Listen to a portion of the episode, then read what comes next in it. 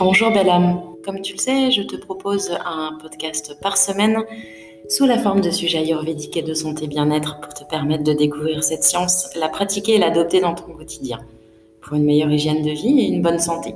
Si tu as écouté les podcasts précédents, tu as pu découvrir ce qu'est l'ayurveda, notamment les doshas, les six saveurs, l'alimentation ayurvédique, les huiles essentielles pour ton dosha, comment maigrir, gérer la constipation, gérer des troubles du sommeil ou encore le développement personnel et bien d'autres sujets pour se faire du bien et se guérir.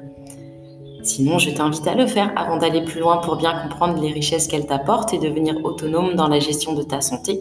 Quel Ayurveda, c'est la voie pour ta pleine santé. Dans cet épisode, je vais te parler des troubles du sommeil. Beaucoup sont concernés et me demandent des solutions pour bien dormir et améliorer leur vie quotidienne. Alors tout au long du podcast, je t'explique et je te donne aussi des solutions ayurvédiques pour euh, traiter ces troubles et les prévenir.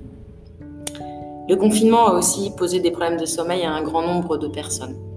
Et tu sais que l'Ayurveda énonce les lignes directrices d'une vie saine et définit trois grands types constitutionnels physiopathologiques, les doshas, comme base de toutes les fonctions corporelles. Le mot dosha, pour rappel, peut être traduit par ce qui, est, par ce qui peut être déséquilibré. Quand ces trois doshas, Vata, Pitta et Kapha, sont déséquilibrés, ils peuvent engendrer des maladies, des déséquilibres, des symptômes. Et lorsqu'ils sont équilibrés, ils maintiennent une harmonie parfaite dans le corps et permettent la pleine santé. Au niveau cellulaire, le dosha Vata peut être associé à la force qui régule la croissance, la différenciation et la mort des cellules.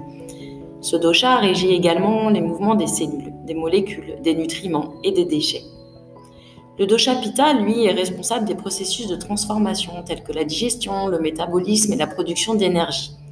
Au niveau cellulaire, ce dosha peut être associé à l'activité enzymatique, aux facteurs de croissance, aux processus hormonaux et aux réactions nécessaires à l'homéostasie et au maintien du métabolisme basal. Le dosha kapha, lui, contrôle la cohésion et l'unicité de notre être, au plan physique et psychologique. Ce dosha forme et maintient la masse corporelle ainsi que notre souplesse. Au niveau cellulaire, les processus anaboliques et la coordination de la fonction des gènes et des protéines peuvent être associés à Kapha, ainsi que le processus de guérison. En Ayurveda, notre constitution de base d'équilibre est appelée Prakriti, combinaison unique des trois doshas en proportion variable. Ainsi, la Prakriti détermine l'individualité et s'apparente au génotype. L'Ayurveda reconnaît sept principaux types de Prakriti basés sur les différentes combinaisons des trois doshas. Les doshas doivent être dans un état optimal, tout comme les relations qui existent entre eux pour que nous puissions être en bonne santé. En conséquence, les individus au dosha équilibré sont moins sensibles aux maladies que les individus au dosha déséquilibré. Les déséquilibres des doshas ou les interactions anormales entre eux sont considérés comme une cause majeure de maladie. Le type et la nature de la maladie sont principalement déterminés par le dosha ou les doshas affectés. Or, en Ayurveda, le sommeil est considéré comme un principe de base de la vie, une chose essentielle à tous les êtres vivants. Les textes ayurvédiques classiques comme la Sushruta Samhita, la Charaka Samhita, le Vagbata Samhita décrivaient déjà le sommeil et ses divers troubles. Une caractéristique unique de l'Ayurveda est que le dosha dominant d'un individu est déterminé par les attributs psychosomatiques de sa personnalité. Les doshas déterminent diverses fonctions organiques de base, comme on l'a vu, dont le sommeil. Une perturbation de l'équilibre entre les doshas entraîne donc des modifications de diverses fonctions organiques et métaboliques, y compris le sommeil, et peut donc entraîner des troubles de l'endormissement ou des insomnies. Une étude menée en Inde sur 1000 personnes a montré que la dominance du dosha vata était associée à une augmentation des réveils nocturnes dus à la nervosité et à de fréquentes siestes chez les personnes de plus de 60 ans. La Charaka Samhita énonce que les personnes majoritairement Vata ont un sommeil de mauvaise qualité. Elles peuvent avoir des difficultés à s'endormir, mais elles ont surtout le sommeil léger et ont du mal à se rendormir lorsqu'elles se réveillent.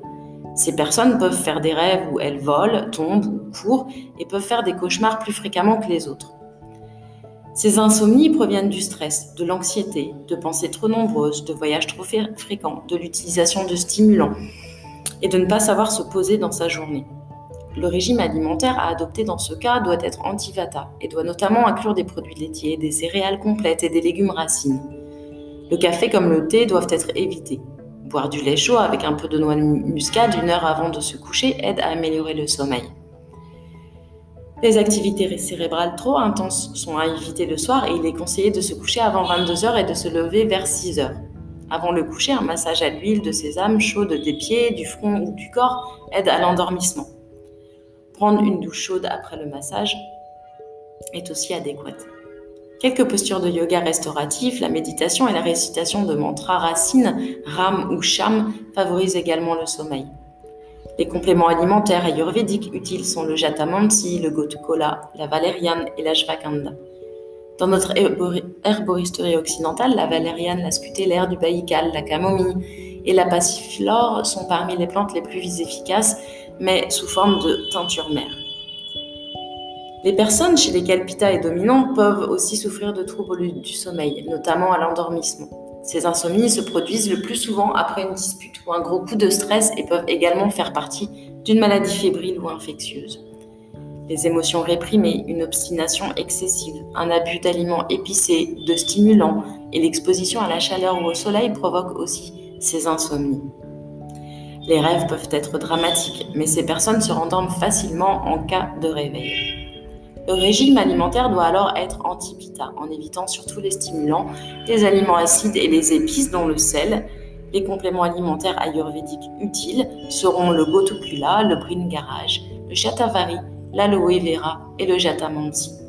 On peut également mettre quelques gouttes d'huile essentielle de bois de santal sur le front ou de l'huile médicinale au brahmi, brahmi sur les pieds. Dans notre herboristerie occidentale, la sculpture l'air du Baïkal, la passiflore et le houblon sont parmi les plantes les plus efficaces. Chez les personnes CAFA, en dominance, elles ont tendance à bien et trop dormir. Elles aiment souvent les siestes en cours de journée également.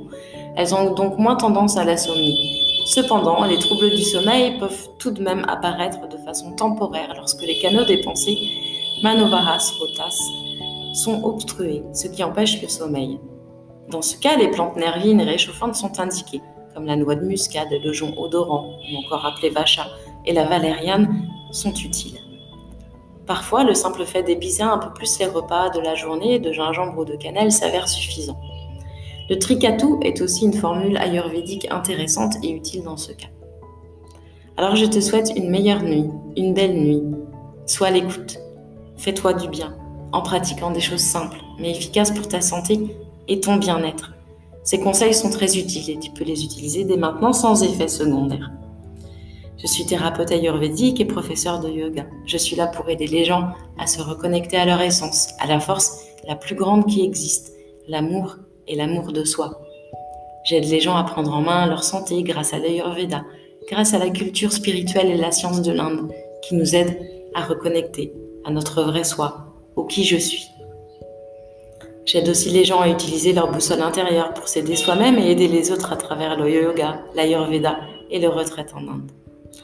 Si ce podcast t'inspire, que tu souhaites t'éveiller personnellement, comprendre ce que tu vis, ce que tu es et reconnaître ta valeur, joins-toi à mon groupe Facebook Inde les clés du bonheur. Je te parle d'ayurveda, de yoga, de rituels, de recettes ayurvédiques, de mes retraites spirituelles de yoga et d'ayurveda en Inde et d'autres astuces si utiles à notre bien-être. Si tu as envie de voyager en Inde, d'où nous viennent toutes ces richesses, et comprendre ce pays, joins-toi à moi. Sur ma page Facebook Inde, le voyage authentique, et sur Instagram. Tu peux aussi recommander le groupe Facebook Inde, les clés du bonheur, afin de faire bénéficier tes amis de ces précieuses connaissances et de les aider ainsi. Je vous en remercie par avance. Tu peux aussi laisser un commentaire et une question, j'y répondrai. Merci pour ton écoute. Et surtout, prends soin de toi, belle âme.